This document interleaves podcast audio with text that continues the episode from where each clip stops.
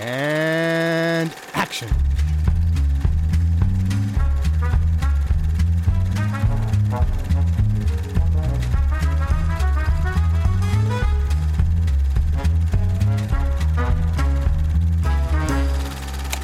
Hallöchen und herzlich willkommen zu Episode 7 von äh, Directed by Lars von Trier. Ich bin der Johannes und ich hab den Luke. Und den Max. Und den Wa warum stellst du immer den Luke vor und nicht mich? Ich habe immer das Ohne Gefühl, ich mich Scheiß. selber Oh. Entschuldigung, Ich Entschuldigung. versuche bei Top 250 immer zu alternieren. Ja, Stimmt, ich, ich bin zu festgefahren in meinen, in meinen Mustern. Ja. genau. Ich werde, ich, ich gelobe Besserung in den kommenden Episoden. Mhm. Ich bin der Johannes und hier ist der Johannes mit mir. Hallo Johannes. Ja, genau, äh, es bin ich, ich und ich. Mhm. Ja, wir sind in Episode 7 angekommen. Wir haben die ersten zwei Trilogien von Ja. äh, dem guten Lars, nee, dem, dem schlechten, dem, dem bösen Lars Hinter uns. ähm, hinter uns und fangen eine neue Trilogie an, die bis heute nicht vollendet ist. Nämlich Wie, ah, ja. sprechen wir über Dogville und der ist der erste Film in der USA-Trilogie. Wie willst du, wieso hast du nicht Amerika gesagt? Offiziell heißt die Trilogie äh, die USA Land of Opportunity Trilogie oder irgendwie so. Ja, weil, vermutlich, weil es explizit um die USA geht und nicht nur Amerika. Ja, ja, also, ich- Nee, hatten wir nicht Ja. vorher gesagt America Trilogie? Egal. Ähm, Ähm, nee. wir haben gesagt, mal, er ist nie ist- noch nie nach Amerika, weil er halt nicht fliegen will. Ja, Ja. genau, genau. Ich, ich, wahrscheinlich der Grund, warum sie auch nicht vervollständigt wurde, die Trilogie. Ja. Naja, ich meine, also der zweite Film in der Trilogie ist Manderley, den wir später noch irgendwann besprechen. Und der dritte sollte äh, Washington heißen, ist aber bis heute nicht gemacht worden. Das habe ich schon mal gehört. Ja. Was lustig ist, weil Dancer in the Dark ja in Washington State spielt. Und tatsächlich sollte Nicole Kidman auch hier ähm, ihren Charakter aus diesem Film in einem späteren Film in Washington, glaube ich, nochmal spielen. Ah. Ja, äh, wir reden über Dogville. Da spielen mit, wie gesagt, gerade Nicole Kidman Mhm. und, ach, das ist schon wieder alles durcheinander auf IMDb. Paul Bettany ist äh, der männliche Hauptcharakter. Dann haben wir Patricia Clarkson. Äh, wir haben Stellan Skarsgård natürlich wieder in einer sehr prominenten Rolle. Sean Mark Barr. Wo Lauren haben die sich Bacall. eigentlich kennengelernt? Äh, wie kommt es, dass der in jedem Film dabei ist? War, war hier ähm, Breaking the Waves nicht sein erster, oder? Ja. Nee, ich glaube, bei G- Geister war er Äh, schon dabei und er ist ja noch älter als Breaking. Ah ja, genau. Ja, bei dieser Serie. die Serie, ja, die Filmserie, was auch immer, Mann. ja, Fernsehfilmreihe, keine Ahnung. Ja, also es ist äh, ein ziemlich, ziemlich großer Cast tatsächlich. Mhm. Uh, ich sehe gerade, John Hurt war der, war der Narrator. Der Erzähler. Hey, Voice-Over Narration. Check. Ja. Äh, Jack, ja, oh, das haben wir im letzten Film ja gar nicht gemacht, hier so die, die Trademarks, aber sie sind natürlich da. Ja. Ähm, ja, Dogville handelt äh, mal wieder von einer Frau, die Torturen durchleiden muss. In dem Fall ist sie gespielt von Nicole Kidman, die in eine kleine Stadt, in ein kleines Dorf als äh, Flüchtige vor der Mafia kommt. Äh, die Stadt liegt übrigens in Colorado, sehe ich gerade.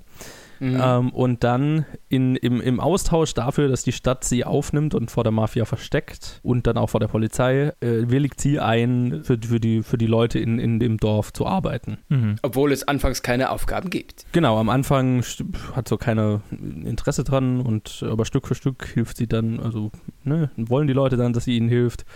Und ja, äh, Stück für Stück findet sie dann auch raus, dass die Unterstützung der Leute in der Stadt dann immer mehr, einen, einen immer höheren Preis hat, würde ich Mhm. jetzt mal so sagen. Mhm. Ja, reden wir, reden wir dann nachher drüber. Also, äh, genau. Besonders an dem Film ist, dass er äh, komplett auf einer Theaterbühne im Prinzip gedreht ist und äh, quasi alle, also alle Gebäude sind nur Kreidestriche auf dem Boden. Mhm. Mhm. Wir haben ein bisschen Einrichtungen, also wir haben vom, vom Glocken, vom Kirchturm, da hängt halt zumindest mal die Spitze irgendwo Das rum. finde das find ich übrigens ziemlich geschickt gelöst. Mhm. Und äh, in den Gebäuden haben wir dann halt äh, zumindest so T Tische und Stühle stehen da schon rum, aber es ist alles sehr super spartanisch. Es ist alles, ja, Es, eigentlich. es ja, ist aber, aber charakterbezogen, wer was stehen hat in Mhm, seinem Häuschen. Mhm, ja, genau. Also die wichtigsten Gegenstände stehen noch da. Und du hast so ein bisschen Landschaft hast du mit dabei. Du hast Ja. Berge angedeutet. ja. Ähm, was gibt's noch? Es gibt eine Kohlenmine, eine kleine Brücke und eine Bank. Und, und halt so, so eine leichte Rampe, wo halt, äh, was so diese Gebirgsstraße darstellt, Ja, wo, ah, ja, ja. wo man zu der Stadt hochkommt. Da führt so eine leichte Rampe vom Set runter. Ja, genau. Aber ja, that's it. Es ist ein sehr ungewöhnlicher Ansatz. Wer den Podcast länger hört, wird wissen, dass ich den Film schon mal besprochen habe in einer Challenge. Ich schaue gleich mal nach, in welcher Episode das war, für die Leute, die es interessiert. Das ist schon ewig her, oder? Ist schon eine ganze Weile her, aber Colin und ich hatten den als Challenge von Greg damals und haben den schon mal besprochen. Das heißt, ich werde mich hier vielleicht ein bisschen mehr zurückhalten, einfach damit ich mich nicht zu sehr wiederhole, aber ich werde schon darauf eingehen, was sich geändert hat, vielleicht in meiner Meinung einfach auch äh, dahingehend, dass ich jetzt viel Kontext habe, den ich damals nicht hatte. Wir wollen uns ja mehr als, wir wollen uns ja mehr auf, auf Lars selbst konzentrieren. Das ist ja das Auch, Thema. genau, ja. Deswegen wäre aber jetzt mal meine Frage in die Runde. Also, das ist jetzt der erste Film, den wir besprechen, den ich schon mal gesehen hatte. Wie ging es euch? Kanntet ihr den davor schon? Ich kannte den vorher nicht. Ähm, doch, also ich kannte den Titel. Man hatte ein ungefähres Bild davon. Was ich wusste, war, dass er komplett auf im Studio eben auf, auf mit als Theaterset quasi gedreht wurde. Das wusste ich.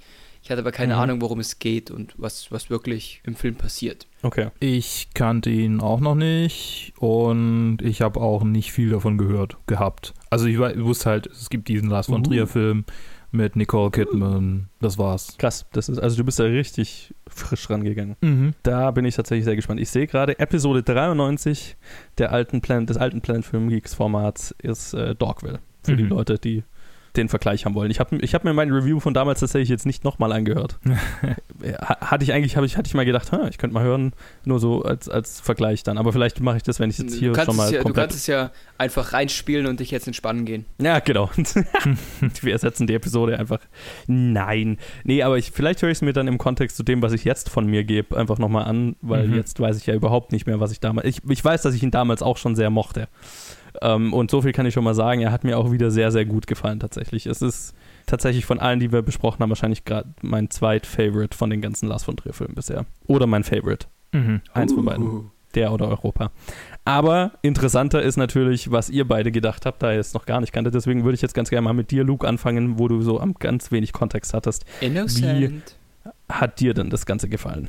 Ich habe den heute angeguckt und ich fand ihn sehr gut, weil er äh, genau das Problem, das ich im letzten äh, Film hatte, zwar wieder ein Stück weit hat, aber am Ende äh, ist die Auflösung halt eine andere.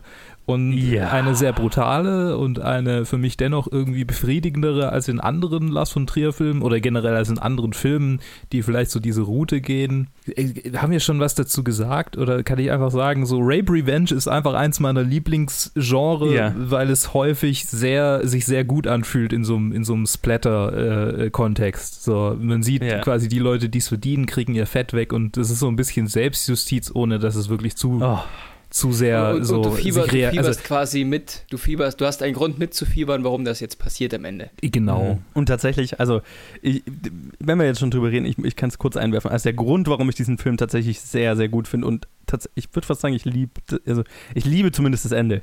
Ich liebe, liebe, liebe das Ende von Dogville. Das ist tatsächlich für mich so ein, ein äh, äh, Aufstehen und Jubeln Moment. Und, und, also, ja, wie, wie es Luke gerade gesagt hat, es ist, es ist im Prinzip ja ein Rape-Revenge-Film und er liefert dir am Ende das, was du eigentlich willst, während das die anderen, zumindest die letzte Trilogie, ja nicht geliefert hat. Und hält er dir damit einen Spiegel vor? Interessant, oder? Ja, vielleicht ist das auch, vielleicht ist das der Punkt, aber äh, I don't know. Also ich, ich liebe es, also wir, wir spoilern hier ja übrigens alles, ne? Also ich liebe es, wie die ganze Stadt halt am Ende ausgelöscht wird. Es ist ult- ultra böse, ultra brutal. Auch der Moment, wo, wo, wo dann Nicole Kidman sagt, ähm, er schießt die Kinder von der einen vor ihrem, äh, vor ihr und äh, sagt ihr, wenn sie aufhört zu weinen, dann hören wir auf. Äh, das ist so viel schuldig ihr und so weiter. Mhm. Oh. Es ist so finster und so böse, aber es fühlt sich so gut an. Ja, oder das Baby, das halt einfach straight up erschossen wird im, im Shot. Oh mein Gott. Oh mein Gott. Ja, es ist, es ist e- echt, es ist echt fies, aber Ein, ein bisschen viel. Äh, ja. Ähm, Max, wie hat dir der Film denn gefallen? äh, Und das fand- Ende natürlich. Ich, ja, das Ende natürlich klasse, sehr schön. Ich bin ja da nicht so wie du. Also ich, ich habe ja mit, grundsätzlich mit Gewalt in Filmen eigentlich kein Problem. Ähm, auch nicht mit Hä? Gewalt, die dann so over the top ist oder Mhm. ähm, auch, auch hier, weil du, du hast ja tatsächlich einen Grund mitzufiebern, der dir gegeben wird und da hast du so gefühlt, jetzt darfst du dich freuen, wenn, wenn am Ende alle abgeschnetzelt werden. Du Mhm. kriegst einen Grund, warum es okay ist für dich, dass du da mitfieberst. ja, ist halt so. Und Du bekommst zwei Stunden lang Gründe dafür. Ganz kurz, das habe ich gerade nicht verstanden. Wer von uns hat ein Problem mit Gewalt in Filmen? äh, der Johannes, glaube ich. Ehrlich? oder? Ich, ja, das kommt, ich glaube, warum Max das erwähnt, ist, glaube weil ich mich mit Max in letzter Zeit immer mal wieder über Inglourious Bastards unterhalten habe, wo ich ein ganz Ja. großes Problem mit der Gewalt habe. Ähm, aber das wäre eine ganz andere Konversation. Okay. ich habe grundsätzlich jetzt nicht erstmal eine, ein Problem mit Gewalt in Filmen. Ich, hab, ähm, ich, ich bin sehr empfindlich darauf, wie die Gewalt eingesetzt wird und was mein Gefühl dazu ist, wie der Film die Gewalt selber findet. Ah, verstehe. Äh, Ja, so ja. viel vielleicht mal als Kontext. Okay. Prinzipiell Ja, habe ich kein, kein Problem Nee. mit krasser Gewalt Nee, war, Filmen. wahrscheinlich falsch, falsch ausgedrückt, aber was Ja. wahrscheinlich für dich die Gewalt hier okay macht, ist der, der Umstand, warum sie Ja. passiert. Das, genau. Ja. Schau, ja, weiß ich doch. Mhm. Und du hast die Länge erwähnt und das ist ein Punkt, der mich stört, Mhm. weil der Film ist lang, wirklich ja. ultra lang. Und Ja. die, die Erzählweise ist sehr behäbig und, und teilweise gemächlich, was durch den, den Sprecher, der auch sehr nett und ruhig erzählt, noch so unterstützt wird. Da fühlt sich der Film Mhm. leider noch etwas länger an für mich. Ich hätte ihn vielleicht etwas kürzer gemacht. Das war so mein Kritikpunkt. Ja, Lars von Trier Ja. Filme sind lang, aber Ja. ich in, in, in meiner kurzen Aufmerksamkeitsspanne kann da nicht komplett immer folgen.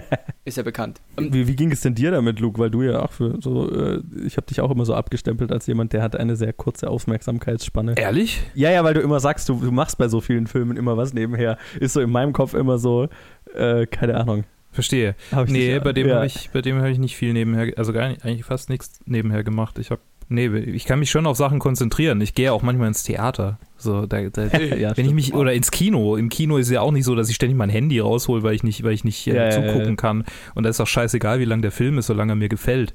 Eh, Klar mache ich mir vermutlich meine Aufmerksamkeitsspanne ein bisschen dadurch kaputt, dass ich das so manchmal mache oder nicht manchmal, aber tä täglich eigentlich, dass ich halt Videos oder Serien gucke, während ich was zock. Aber mit dem hatte ich überhaupt kein Problem mit der Länge, weil ich er, er fühlt sich sehr nach Theater an für mich und Voll, ja. da habe ich also Komisch. ne, das ist super. Das mag ich. ähm, Nee, äh, es ist ja auch ist im auch- Prinzip ein Theaterset, äh, was sie da aufgebaut haben. Ne? Theaterstück. Das ist 100 Prozent. Ja. Ja. So, äh, das, ist auch, das ist auch so ein Punkt. Warst du fertig? Sorry. Ich, nee, aber red ruhig weiter. nee, da, nö, nicht. Ich rede danach weiter.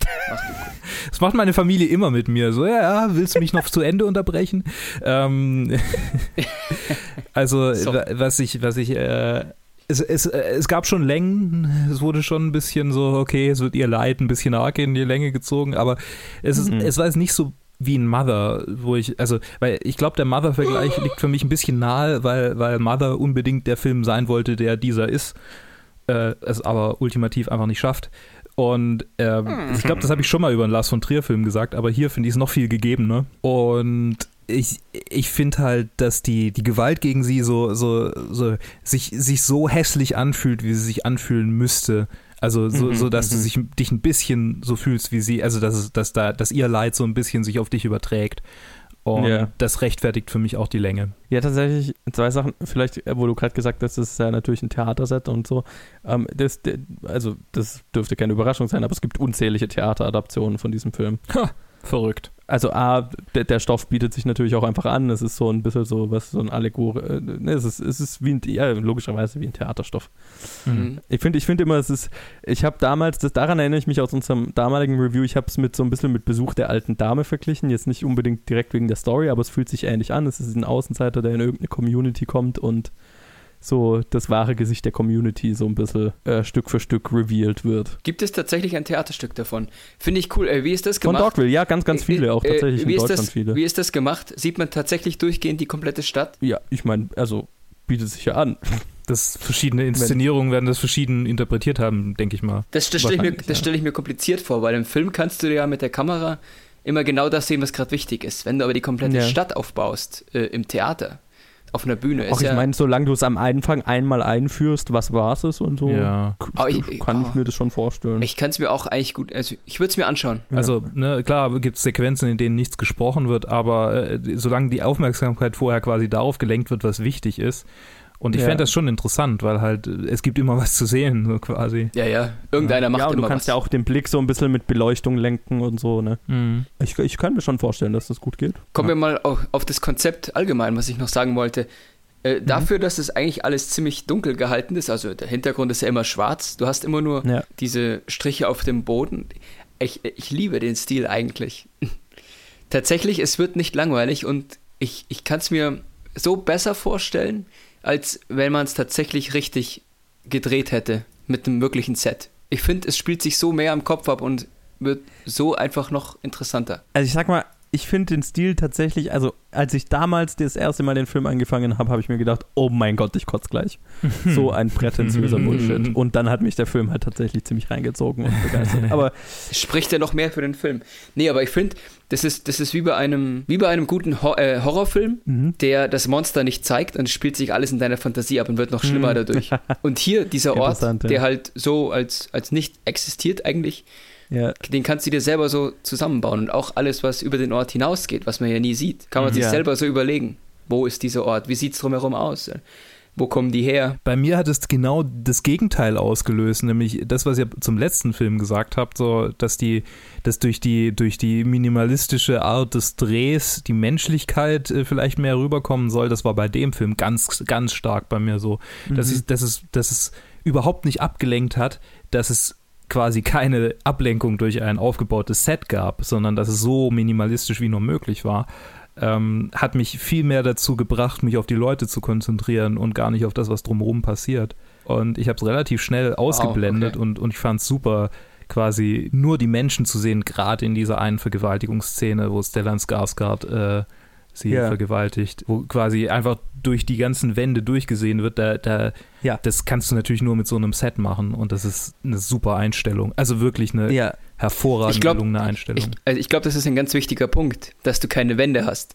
Du Ja. siehst, während du in der Szene drin bist, auch während der Vergewaltigung, siehst du alles andere im Hintergrund, was noch so passiert, was so seinen normalen Gang gerade hat. Das könntest du ja mit einem richtigen Set eigentlich gar nicht machen. Ja, tatsächlich. Und das ist auch, was mir an dem Stil dann letztendlich gefallen hat, weil, also klar, man könnte denselben Film auch mit einem richtigen Set machen und ich fände es tatsächlich auch interessant, das mal zu sehen. Einfach, das, das müsste dann sehr anders interpretiert sein.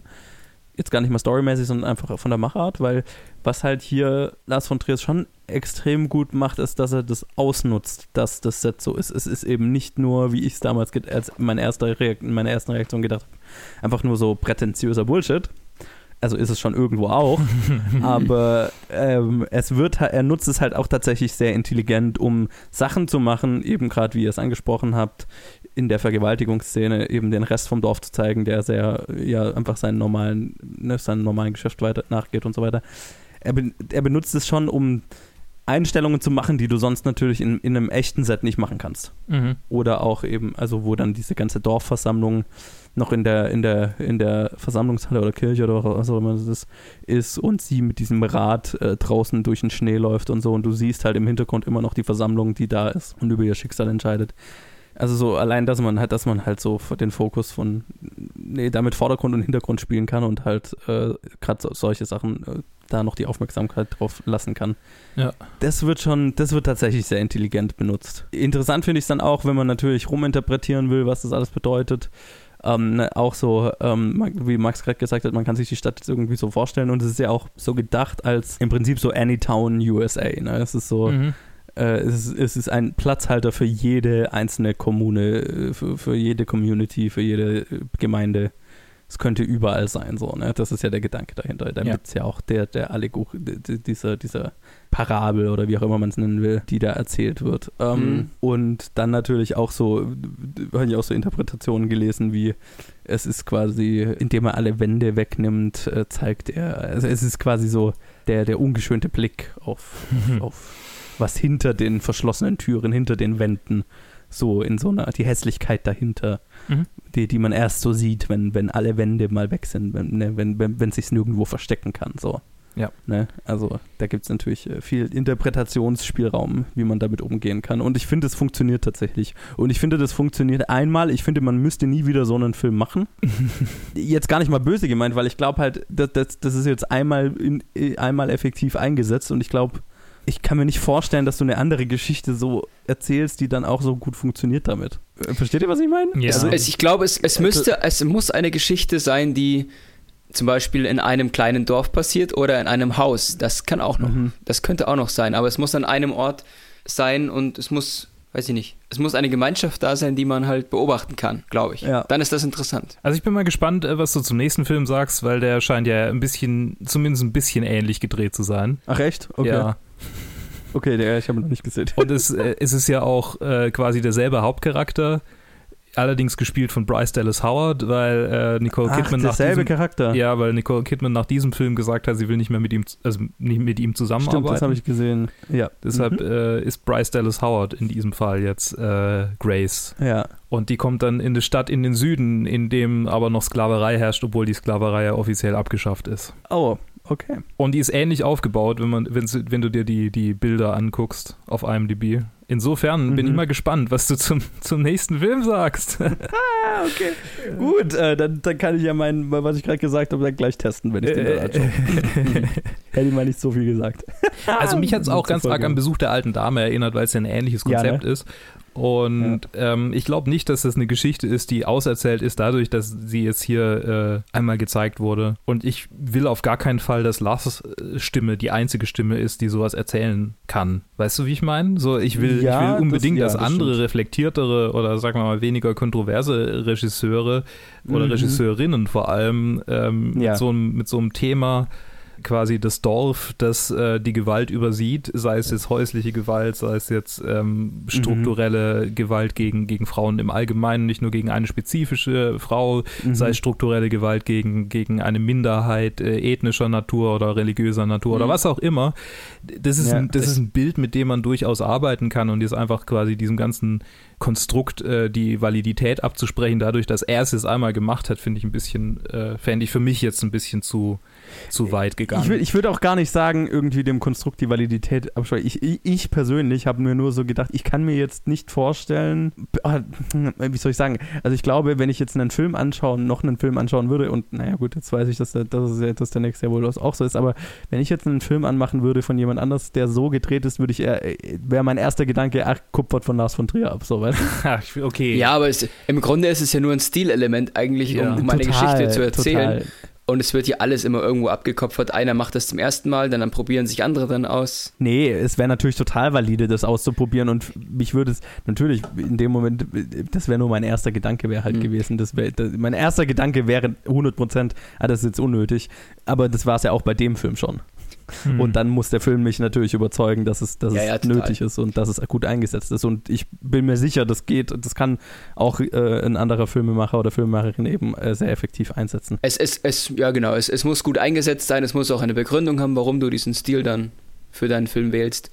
Aber Ja. ganz, Ja. ganz einfach, ganz einfach runtergebrochen ist es ein Werkzeug, eine Geschichte zu erzählen. ja. Kannst du Ja. 100%, einfach In, auch andere Themen ansprechen. in der Trivia steht, dass Lars von Trier diesen ästhetischen Aspekt äh, kopiert hat von Trevor Nunn, der äh, ein Theaterregisseur ist. Ah, so, okay. Weißt du, jeder hat von jedem abgekupfert. Ja, es ist sowieso, sowieso. Es gibt keine originalen Gedanken mehr. Nö, ist ja auch so.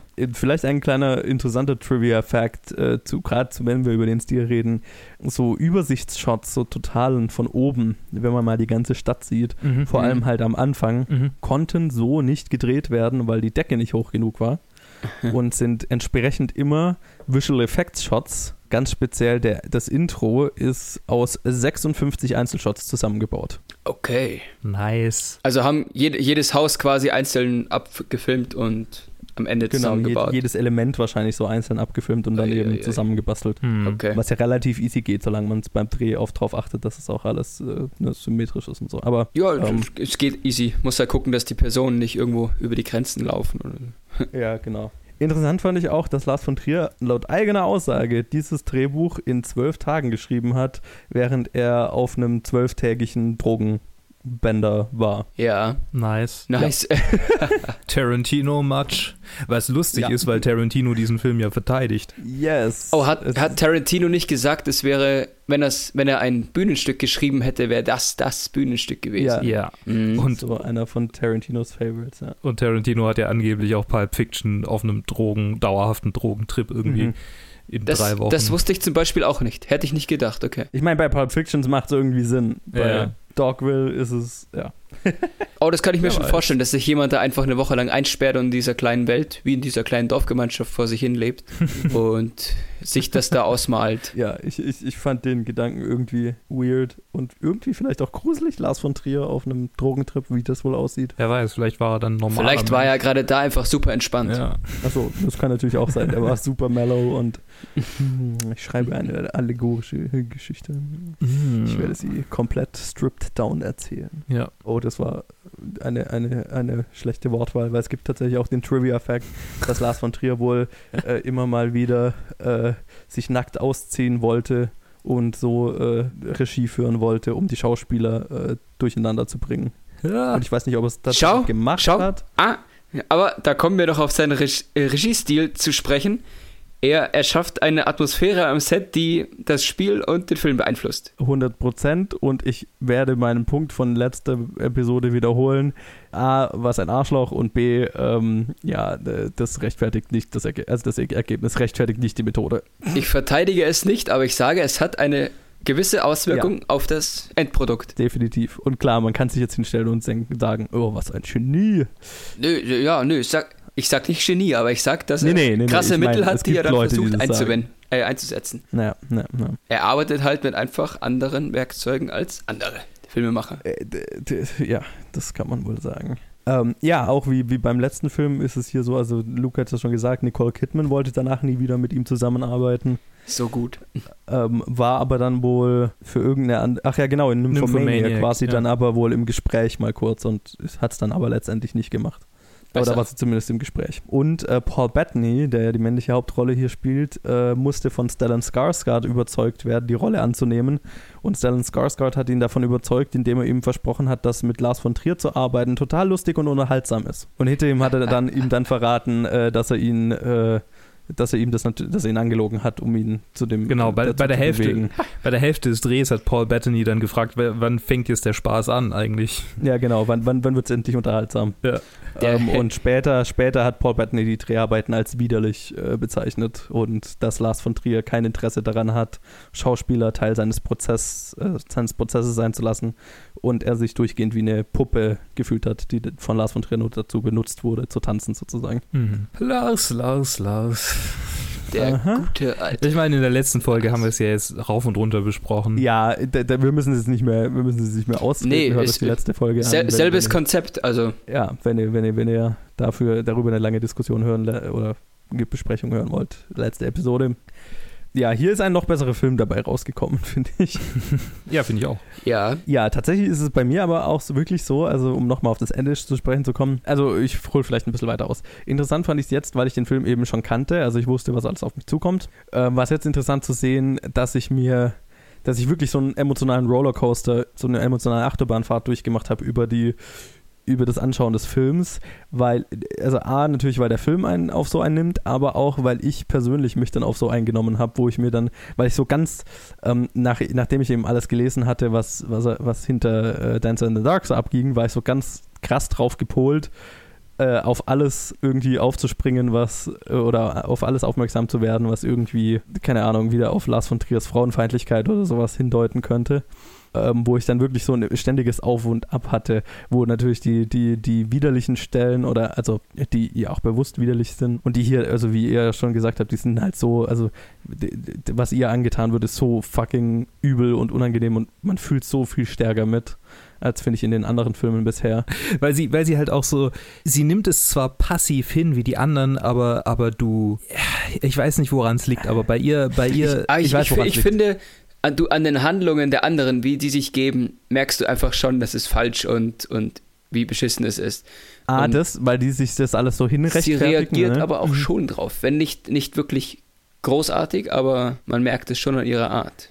Mhm. Ja, ich glaube, ich, ich, was, was mir dieses Mal so aufgefallen ist, ähm, was, was halt hier gu sehr gut funktioniert und halt wohl von einem Regisseur, der Frauen nicht besonders, äh, ne, der, der selber Mhm. so Züge hat, aber was finde ich trotzdem gut rüberkommt, ob er das jetzt vielleicht wollte oder nicht, weiß ich nicht, aber ähm, so dieses, die Szenarien, in denen Missbrauch zustande kommt, Mhm. nämlich in Abhängigkeitsverhältnis in dem eine Seite abhängig ist von der anderen und dass das dazu führen kann, wenn die ein, wenn die äh, Abuser-Seite, die Seite des Missbrauch, äh, gibt es Missbraucher? Nee, Missbrauch, Miss, des Missbrauch. Die Täter, keine Ahnung. Des Täters. Des äh, Täters. Ja. des Täters, außer des Täters, wenn, wenn der dann merkt, was er sich alles leisten kann und dass es ja kein, keine Konsequenzen für das eigene Handeln gibt und B, man sie, der, der Täter oder in dem Fall ja die, mehrere Täter, Mhm. äh, sich das alles so schön in ihrer eigenen Welt hin, hinrechtfertigen können, weil sie ja auch so, ähm, so, ein, so ein Sounding Board haben, äh, weil die ganze Stadt sich gegenseitig bestärkt, dass das Mhm. das Richtige ist, was sie tun Mhm. und dass es okay ist. Ähm, und du halt das Opfer in so einer völligen Abhängigkeitsposition hast ähm, und das super übertragbar ist auf äh, Missbrauchsfälle in, in einem Arbeitsverhältnis, wo ein Chef sich vielleicht an eine Mitarbeiterin oder Mitarbeiter vergeht, wo immer so ein, so ein, so ein Abhängigkeitsgefälle ist und so ein sich selbst hinrechtfertigen von, auf Täterseite, was finde ich, da hier jetzt einfach das Dorf als, als, als Leinwand genommen wird, um so ein Verhältnis perfekt in, in allen Details aufzuzeigen, finde ich. Ja, Mhm. total. Also du hast, du hast jemanden, der abhängig ist, der etwas braucht und die anderen nehmen sich halt dafür die Gegenleistungen an. Ja. Und das halt dann irgendwann immer mehr. Ja, genau. Und weil es halt so, es ist so ein Vortasten vom, vom, von Täterseite, so ein mit wie viel, wie viel, was kann ich alles tun, um ohne Konsequenzen zu fürchten und bis dann hin, ja, literally zu Skla Sklaverei und Sexsklaverei. Ja, man so also, die, sie merken ja auch immer, je länger sie bleibt, desto, desto weniger Chancen und Möglichkeiten hat sie ja noch. Und Ja. dann kannst du dich ja vortasten. Was soll Ja, sie großartig genau. machen? Ja, also dieser, dieser, dieser, dieses, dieser Circle, in, in, in, diese Spirale, in der, in der sich das Ganze befindet. Ähm, Ich finde es auch interessant, dass diese, dieser sexuelle Aspekt gar nicht so, äh, je, je weiter der Film voranschreitet, also äh, klar, er, er hat einen, einen Höhe, das ist vielleicht das falsche Wort. Er, er, es das gibt ist, ja. es Mhm. gibt einen, es gibt einen quasi einen Punkt im Film, an dem diese, diese äh, Sexsklaverei, die da ja passiert, am schlimmsten ist. Und das ist nicht Mhm. kurz bevor sie ähm, quasi befreit wird, sondern Mhm. das ist vorher. Das heißt, der, der Teil danach, ähm, der kulminiert es ja trotzdem immer noch weiter. Aber Mhm. ähm, es geht nicht mehr so sehr um diesen sexuellen Aspekt, sondern es geht einfach um die komplette Aufgabe. Also, ja. es ist der, der, der Aspekt ist einfach nur Teil davon. ja. Über welchen Teil reden wir gerade jetzt? Also, Ich, ich rede über das Ende. Also äh, kurz vor, nicht, nicht das Ende, aber den, das vorletzte Kapitel. Also sie, ja, wo, wo dann die, die, die, äh, wo sie ja tatsächlich dann Angekettet auch wird. das, ja, sie wird angekettet und naja, sie hat dann ja die Chance, vor das Dorf zu treten und ihre, mhm. ihren Fall zu schildern oder ihr, ihr Anliegen zu schildern. Und das Dorf dann entscheidet dann über das Schicksal, aber es geht ja gar nicht mehr. Also dieser sexuelle Aspekt ist dann nur einer davon. Genau. Der, der ist mehr so Beiwerk. Ja. Also wenn sie schon, ne, wenn sie schon eben Sklavin ist und Wenn sie keine Rechte mehr hat, wenn sie kein Mensch mehr genau, ist. ja. ich glaube, es ist Dann- durchgehend schon so, so was gewisses Sexuelles, wenn du über jemanden Macht ausübst. Ja, aber es ist nur ein Aspekt davon und es, es, es, Nee, es genau, muss ja nicht was nur Körperliches sein, aber es ist ja. Ja. Was? Und das wollte ich nur sagen. Also klar, äh, nee, ich, ich wollte nur, ich wollte nur sagen, dass ich dass ich's, dass ich es konzeptionell gut finde, dass es sich nicht nur darauf beschränkt, sondern dass es wirklich um die, um die komplette Aufgabe und, und Devaluierung des, des menschlichen Wesens geht. ja. Und, und nicht nur um den sexuellen Aspekt. Ja, ja, das ist tatsächlich, fühlt sich fast schon erfrischend an. Äh, Nee, das ist ein Punkt davon. genau, das große Ganze ist ja die, die sklavische Haltung, wie sagt man? ja, also die, naja, fast schon das, das Verlieren jeglicher Menschlichkeit, das, Ja, genau. Da kannst du ja quasi mit ihr machen, was du willst. Das Sexuelle, wie gesagt, ist Ja. wirklich nur ein Teil. genau, ist halt ein, ein Teil davon, ja. Das ist dann so die ultimative Aufgabe aller Rechte. Also, wenn du nicht mal mehr Ja. deinen eigenen Körper als, als Ja. Eigentum Ja, eben, so aber das ist ja so im Film nicht dargestellt. Das ist nicht der ultimative, die ultimative Aufgabe. Die ultimative. Aufgabe Es ist ist nicht der letzte Schritt. Es ist einer der Schritte. Ja, das, das, Ja. darauf wollte ich hinaus. Nee, nee, ja, das verstanden. ist auch, das ist auch gut, weil es dann so, also, ne, das nimmt so dieses, es funkt- ja, ich glaube, es wäre es wäre härter und es wäre noch wie, also es ist schon, also der Film an sich, alles, was in dem Film passiert, ist schon ziemlich widerlich, aber ich finde, es ist halt storymäßig erzählt, es ist eine rundere Geschichte als, als die meisten Filme davor.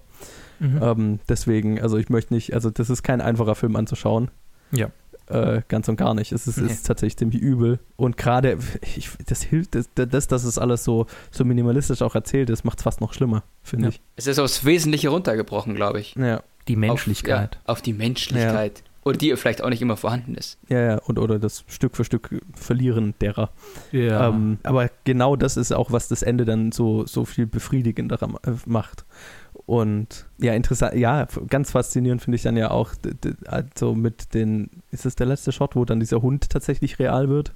Mhm. Und, und wo Nicole Kidman ja sagt, ja, der folgt ja nur seinen Trieben sozusagen. Ja. Und ja, ja auch, was, was ihr Vater da im Auto dann davor sagt, über, über die Leute hier, also ja, die sind alle nur Hunde und äh, Hunde können gut, können nützlich sein, wenn sie richtig trainiert sind, aber wenn sie wenn man sie ihren Trieben überlässt. Ich weiß nicht, das genauen Quote weiß ich gerade nicht mehr, aber so dieses ganze Ende fasziniert, fasziniert mich total. Mhm. Ich fand es auch so interessant, weil's, weil dieses Gespräch mit ihrem Vater am Ende im Auto so, im Auto so ein bisschen was hatte wie ist schon, schon was sehr äh, religiöses. Ähm, so ein, ich hatte da so, so ganz stark, also ich hatte dieses Mal, ich weiß nicht, ob mir das beim ersten Mal anschauen so ging, aber ich hatte dieses Mal ganz stark so den Vibe, so Jesus, der äh, mit Gott über die Schöpfung redet, über die oder über die Menschen. ähm, weil es so, so was hat, weil ne, so dieses absolute Macht. Also sie kann ja dann, äh, wenn sie, wenn sie ihre Stellung akzeptiert, kann sie mit denen machen, was sie will. Mhm. Ähm, und, und sie verteidigt erst noch die, die Handlungen der Menschen während äh, ihr Vater oder in dem Fall Gott sie die, die Menschheit schon als das sieht, was sie vielleicht ist oder äh, zumindest als was Lars von Trier sie sieht. Oh je, oh je. Was eine Metapher. Ja, ja ich, ich, ich hatte ganz, ganz stark solche Vibes und ich bin mir jetzt gerade gar nicht mehr. Es ist eine Line von ihr, die mir dieses, die mich da total bestärkt hat. Ich weiß jetzt aber nicht mehr genau, was sie sagt, weil sie ja tatsächlich irgendwie über, über ihre, ah, die, ja, sie redet über, die, ja, ich weiß jetzt nicht mehr genau, was sie sagt, aber es klang sehr Jesushaft. Mhm. Als, als wäre sie ein, ein höheres Wesen, was über die Menschen jetzt urteilen muss. Aber ich, shit, jetzt, ich hätte es mir aufschreiben sollen. Aber egal. Ähm, ich, ich, offensichtlich, keiner von euch hatte diese, diese Vibes, oder? Ich, jetzt, wo Mhm. Du drüber redest, kann ich schon sehen. Also, ich meine, es ist ja auch im Prinzip eine analoge Geschichte zu, also nicht komplett analog, aber es ist ja schon irgendwie auch so ein bisschen so die, die, der Schmerz, durch den sie geht, und dann wird sie am Ende quasi aus diesem Schmerz rausgeholt, zurück auf die Ebene, auf der sie eigentlich, von der sie eigentlich kommt, nämlich der Himmel, in diesem Fall Ja. das, das Gangstertum. Und Ja. ja, also ich kann es schon sehen. Aber ich hatte, also als ich ge ge geguckt habe, hatte ich nicht den Vibe un unbedingt, dass sie jetzt so, so, dass es so religiös wird. Ja, es war auch nur so ein Anklang. Ich bin mir auch Mhm. nicht sicher, ob das so gemeint war, aber ich, ich kann's hatte, verstehen. Ich hatte Ich ganz krass diese. Ja. Ja, jetzt wo das Thema aufkommt, ich glaube, es, ähm, es fühlt sich so ein bisschen wie eine biblische Geschichte an. Die Menschen werden Ja. geprüft, versagen und werden dann ausgelöscht. Ja, ja, ja, total. Es ist so ein bisschen so Noahs Arche. Ja, ja, genau, genau. Aber, aber halt die, Auf die Mr. Probe gestellt. Version. Versagen. Also Ja. ein bisschen wie bei Adam und Eva und den Apfel. Und, Mhm. Ja, aber eigentlich würde ich es eher mit Brecht vergleichen als mit, mit der Mhm. Bibel. Ist es ja auch tatsächlich davon inspiriert. Das Ah. äh, überrascht mich auf keinen, in, in keiner Weise. Also äh, speziell von der Seeräuber, Seeräuber Jenny. Von der Ballade Ah, ja, von der doch, Seeräuber doch, stimmt, Jenny. ja, klar, natürlich. Die Natürlich. ja auch irgendwie äh, dann letztendlich dann diese Stadt, die, na, ich weiß nicht, ich jetzt, es ist lange Mhm. her, aber die ja auch irgendwie die Stadt auslöscht, die ihr irgendwie Unrecht getan hat, nachdem Ja. sie dann Piraten beitritt und dann halt einfach die Stadt abfackelt oder so. Mhm. Ja, es ist, es ist interessant, weil ich für, für mich halt das Ende, die ganze Länge davor so total rechtfertigt und Mhm. weniger anstrengend macht. Und ich hatte jetzt auch nie so.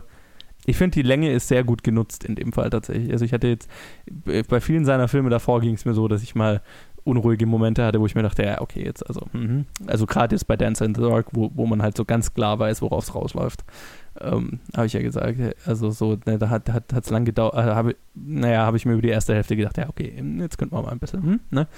Ähm, das hatte ich jetzt bei Dogville tatsächlich gar nicht. der Film ist ja auch nicht langweilig, der ist ja auch schön erzählt und ich, ich finde es auch interessant zu folgen. Ich, mein Punkt ist, Ja, glaube es, ich, ist so eher. eine, per- es ist so eine perfide Steigerung einfach. ja, ja. Es ist so Stück für Stück und jedes Mal denkst du dir, ah, okay, Mhm.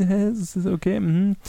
es, das macht es immer unangenehmer und immer unangenehmer und dadurch, dass es halt so Stück für Stück so langsam steigert, hast du nie so einen Moment, oh, jetzt eskaliert's, Ja. sondern es, du, dir, dir geht's eigentlich als Zuschauer wie der Stadt selber, die ja mit jeder, mit jeder Eskalation es gar nicht so wahrnehmen als Eskalation, weil es halt so ein natürlicher weiterer kleiner Schritt ist. So, ne? Immer, immer ein, ein kleiner weiterer Schritt und irgendwann ist man dann plötzlich da angelangt, wo man am Ende Mhm. angelangt ist und Ja. fragt sich, wie man da hingekommen ist. Das ganze Dorf schaukelt sich quasi selber hoch, ähm, weil sie beobachten, was die anderen machen, was die Nachbarn machen.